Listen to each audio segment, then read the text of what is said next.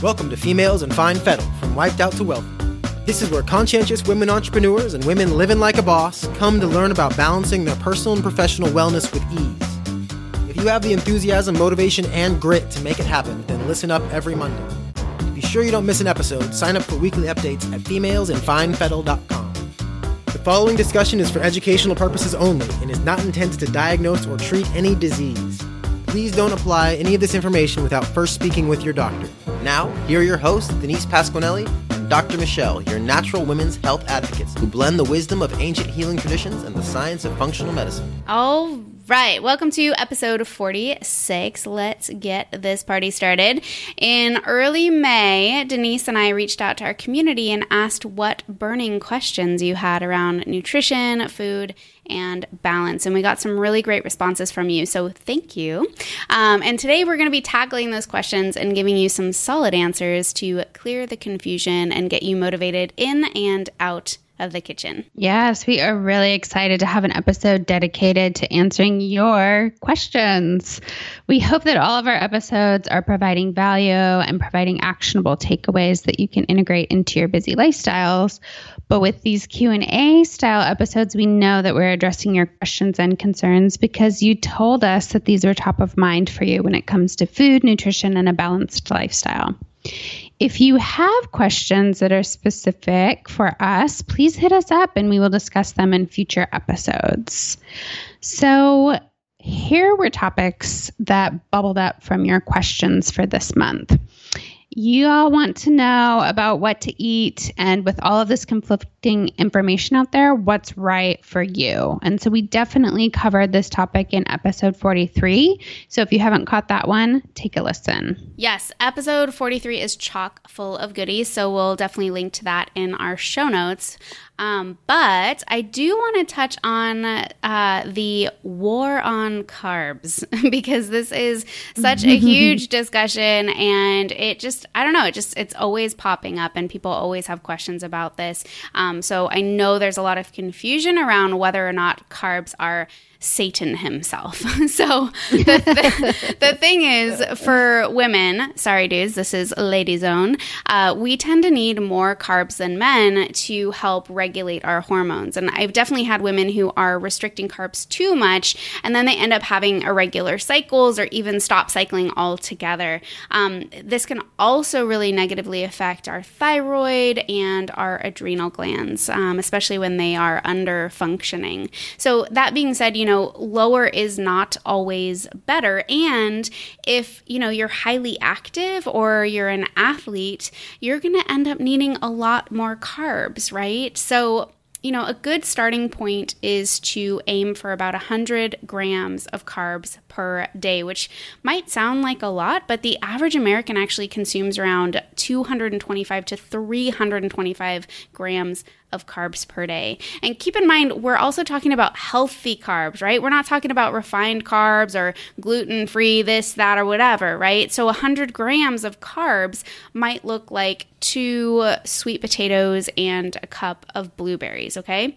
Also, just a quick tip I prefer to reserve the majority of any carbs I'm eating for my dinner meal because this can really help to regulate sleep and our circadian rhythm.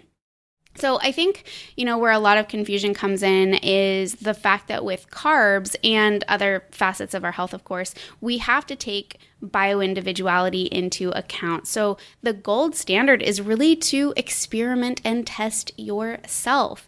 And one of the best ways to do this is to utilize a continuous glucose monitor um, and follow Robb Wolf's guidelines in his book wired to eat. Um, I won't go into details here, but he basically maps out a really simple and clear way to determine not only the amount of carbs that you should be having per day, but also what types of carbs work best for your body. So you might tolerate rice but not quinoa, or sweet potatoes, but not white potatoes. It's a really awesome process. So if you want to get, you know, into that nitty gritty, definitely check that book out. I'll uh, link to that in our show notes. That's awesome. And I love any sort of self experimentation. I think that that's where we really get to hone in on those bio individual sort of preferences totally. that is so important. Yeah.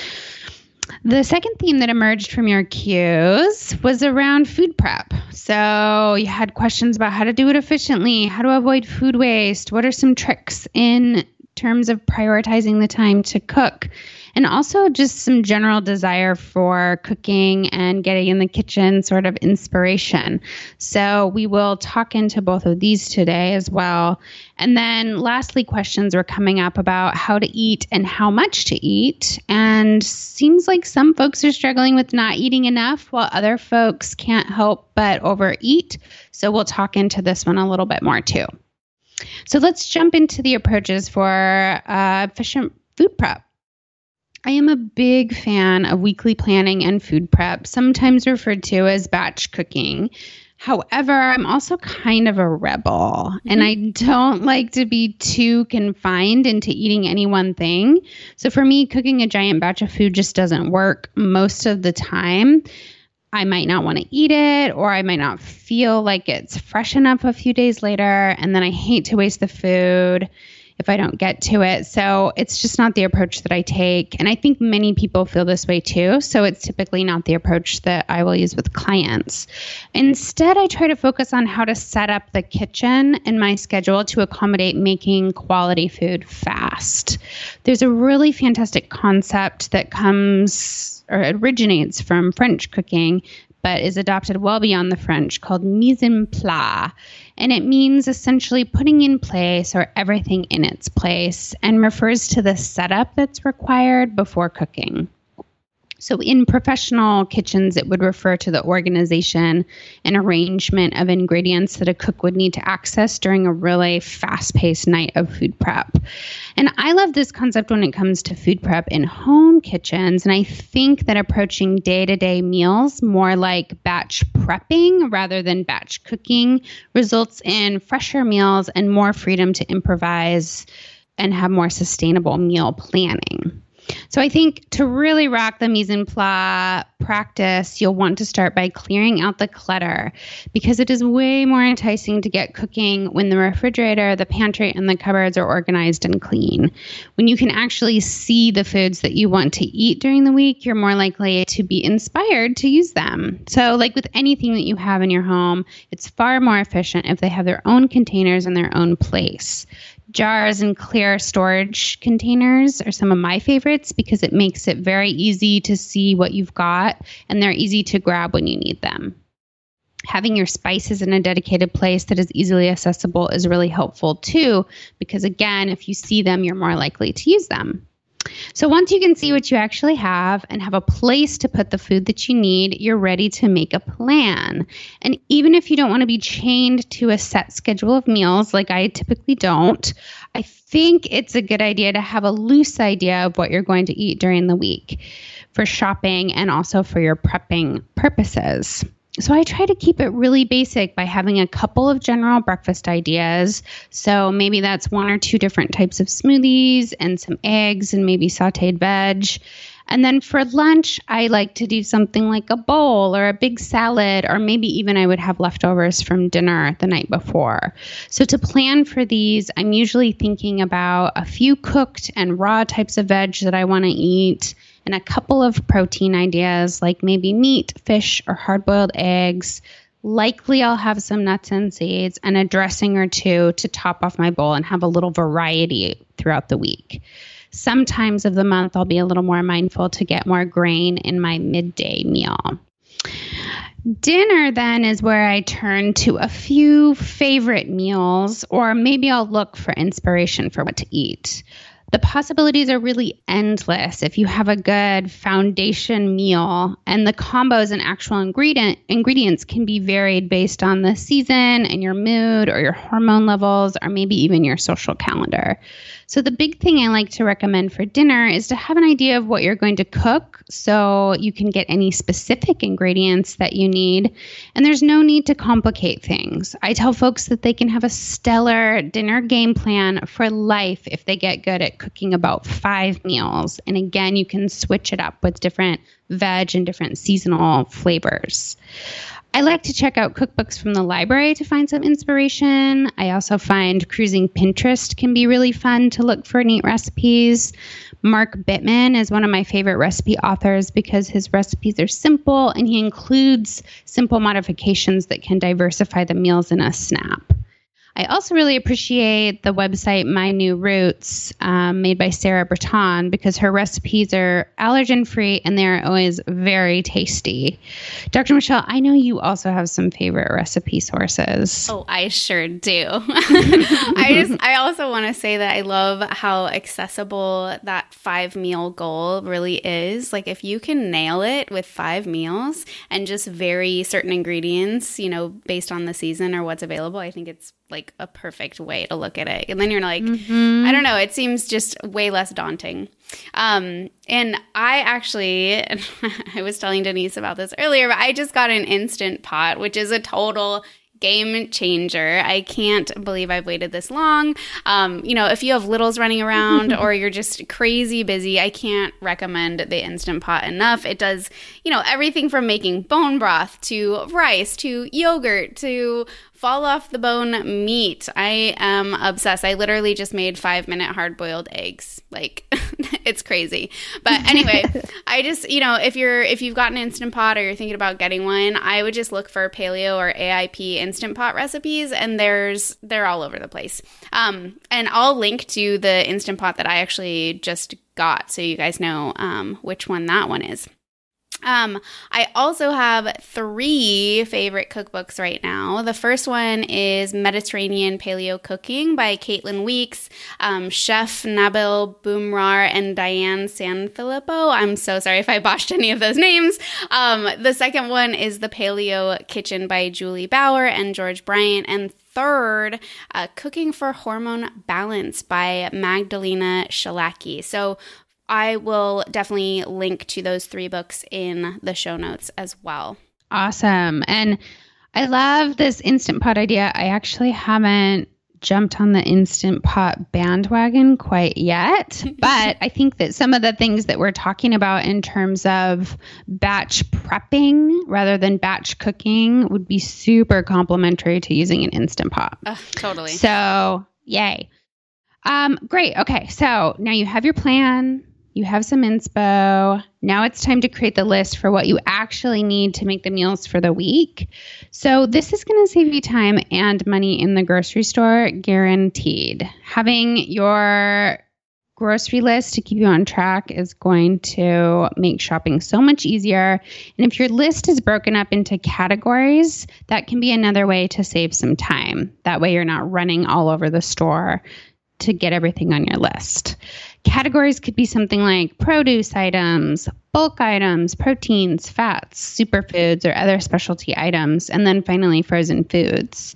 So I know that this sounds ridiculously simple, and it is, mm-hmm. and it makes a really big impact. Just a little bit of organization takes some of the load off decision making, off your brain. So we've included a little sample grocery list and a meal plan worksheet to try out for yourself. Um, there'll be some suggestions included and also a blank template so you can make it your own. And it's also going to illustrate kind of some of this like batch cooking day, what that could look like, sort of thing. So awesome. Yes.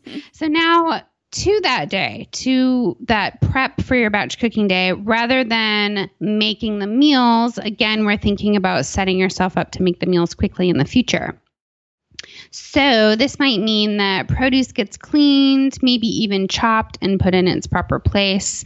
So, I like to store lightweight vegetables like the leafy greens and herbs that will go into salads, bowls, or even green smoothies. I put them all together in a big container in the refrigerator and I'll pop a paper towel in there to keep the greens fresh and dry. I also like to finely chop some favorite herbs up. Like some of my favorites are parsley, scallion, and cilantro. And I'll just finely chop them and have them in the in a container in the refrigerator so I can grab them and just sprinkle them onto whatever I'm having. They can add a great fresh flavor to salads, soups, avocado toast, stir fry, etc. And then for those bowl meals that I was talking about, or simple sides, even on a food prep day, I might roast a pan of beets and carrots, or I might cook a butternut squash or some organic sweet potatoes in the same oven. So while I've got it on, I have a few things cooking at the same time. You could totally be cutting up hearty vegetables like carrots and celery and peppers while that veg is baking, and that's going to help you get set up to make future dinner meals in a flash. I love these ideas. And I also love when we were talking about the lightweight veg um, and kind of these other vegetables too. I'm obsessed with those green bags. I don't know if you've seen those, mm-hmm, but those mm-hmm. like green produce bags that you can wash and reuse. I think they were at one point like an as seen on TV sort of yeah, infomercial. Weird, but like I swear they work so well. So I, I'll link to those in the show notes too. They're awesome. Um, but also, you know, that Instant Pot would be super super handy for that butternut squash that you mentioned or sweet potatoes. Um, I actually love the spaghetti squash too, um, another one of my faves. And the Instant Pot can get one of those babies done in about seven minutes. That's awesome. Yeah. yeah, I mean, you can just imagine like if you had your vegetables all cut up and ready to go, you could pop them, just dump them into the instant totally. pot with a little meat, and boom. Totally. Uh, right. And so for a protein option, it's super typical for me to cook a whole chicken in a slow cooker. Prep is really quick and then I can set it and forget it. So this might be something that I wouldn't necessarily do on the batch cooking day, but maybe I might instead do this later in the week and have it cook while I'm at work. The chicken then can get added to bowls, soups, or tacos or whatever other future meals that you have planned. Other protein options that might be nice to prep on your prep day could be doing a pot of hard boiled eggs or maybe cooking up some beans or peas or possibly even cooking up a little bit of fish. And then finally, for that dressing or sauce that you might want to add to your midday meal or dinners, I love to advocate for making a dressing or a dip yourself because there's so much less junk in it if you make it yourself. Mm-hmm. This is something that's pretty simple to do if you have a few, if you're going to go ahead and make a few sauces all at once. You can get the blender out, take it all the staple ingredients like your oils, vinegars, herbs, salt, pepper, and concoct some delicious dressings and dips that will bring big flavor to your meals throughout the week. They're also going to help in bringing some variety to your meals, which I think is really nice to have so that you don't feel like you're having the same meal day in and day out. Even though you kind of are, you're just bringing in different flavors so that it feels fresh and exciting. Once you make your dressings, you can pour them into jars and label them with the date and put them in the refrigerator so they're easy to see and you'll think to use them to create really delicious meals. You could even make up a jar that you take to work with you at the start of the week, and then you don't even have to think about bringing a dressing when you're packing your lunches for the week. Then, while you're waiting for your veg to cook, you could also make a blood sugar balancing snack, something like a Powerball or some flaxy maxi bark. I have a couple of recipes that I'll link to in the show notes. Um, having something like that on hand to just take with you or have in the car when you're commuting and bouncing all over the place is a really great way to make sure you can keep your blood sugar balanced. It's going to help with cravings and some of the other things that we've talked about in past episodes. So, to do all of this, you'd probably spend about two hours, but afterwards, you would have some really stellar ingredients ready to grab and go that are going to add big texture and flavor to future meals personally, this is a time that I really relish. I aim for a weekend morning and I kind of get in the kitchen and get in the flow. I love to listen to a podcast that I've been dying to hear all week, or maybe some of my favorite music and tunes. It feels to me like it's me time, and I know it's going to feel so good in the future. You know those moments when you feel like you're just acing the day and owning being an adult that feeds yourself? Totally. Like seriously what it feels like after I've done this kind of batch prepping situation the rest of the week. I'm just like, yes, I'm nailing this. So it'll probably take a little bit of time to get all set up, but once you do it, you're going to save yourself so much frustration and discouragement in the kitchen in the future. So I say start slow and celebrate small wins. Mm-hmm. Truly, I think having food on hand that is life giving and colorful and fragrant and fresh and alive, all of that is going to help you to, you know, feel colorful, fragrant, fresh, and alive. so hopefully these tips are helpful for you to see how you could spend a little bit of time up front to save yourself significant time in the future and make eating good stuff a little bit easier. Love it. Yes. All right. So, what about the question on how much to eat or issues with under and overeating and the topic of fasting. This is a little bit of a beast, but I will try to be brief. uh, you know, now we've talked about stress a lot, right, in past episodes. And so if you've been tuning in, you probably remember that being in a stressed state can actually decrease our appetite because our body's in that fight, flight, or freeze mode instead of that calm, rest, digest, and restore mode, right?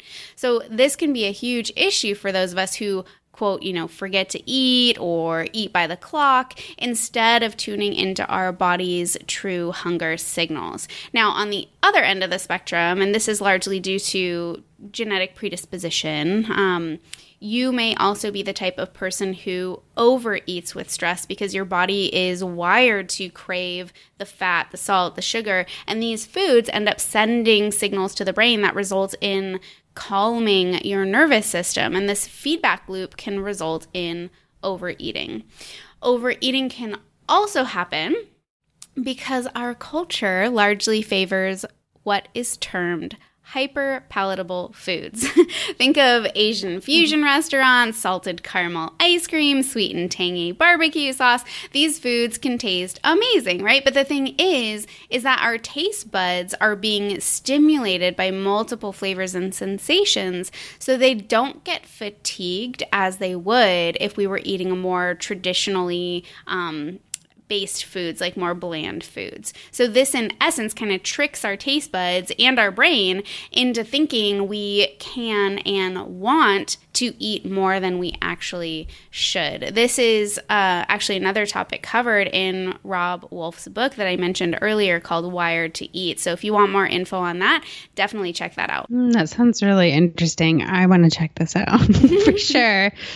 Um, yeah, I, I think some form of gentle fasting can also be a beneficial tool to get more in tune with natural sensations of hunger and also to some extent help with um, feeling overly stressed for a long period of time because um, eating can be sort of stressful on your body. It's something that your body is working to do Mm-hmm. and when we take a little bit of a break, we can alleviate a little bit of that stress for our body. So, like Dr. Michelle mentioned, it's very common to get in those eating routines that are convenient for workday or maybe for your kids' daily schedules, but it might not actually be in line with your actual hunger. So I know how important convenience can be, so I'm not necessarily advocating you make a huge change if you have some sort of nice rhythms in play already. But exploring some things like intermittent fasting or even mono diets can help to reset your hunger cycle. So, intermittent fasting can be as simple as putting 12 to 15 hours between your solid meals. So you might have a juice or a broth and then wait to have solid food until later in the day, or have a smoothie as your first meal as it's already partially digested. It's going to be a little bit easier on your digestive system. Of course, there are more extreme sorts of fasting that are that you could undertake like a full day or multi days of not eating solid food but if you're interested in something more extreme like that, I would definitely check with a healthcare provider first. I have also heard of a neat concept called lunar fasting, which is fasting or eating very pure or natural foods on particular days of the lunar cycle. I first discovered this idea in some Kundalini texts, but it seems to have popped up in other forms of yoga as well. But the idea is that there are times within the lunar cycle that are more conducive to eating lightly and supporting the body's natural detoxification process. These optimal days are the new moon, the 11th moon, and the full moon. So, this could be a fun way to experiment with your body and see if there are certain days that feel better to eat more lightly. Totally. And just tuning into that lunar cycle in mm-hmm. general, like that awareness. I love that. Um, yeah, going back to intermittent fasting, that can definitely be beneficial for a lot of people. Women in particular, though, have to be cautious with this method. So I typically start with, you know, a 12 hour fast, which is really doable for most women. You know, for an example, it would just mean ending, say, dinner no later than 8 p.m. and then eating breakfast no earlier than 8 a.m. I mean, that's a 12 hour fast right there. And that really gives our body a nice rest.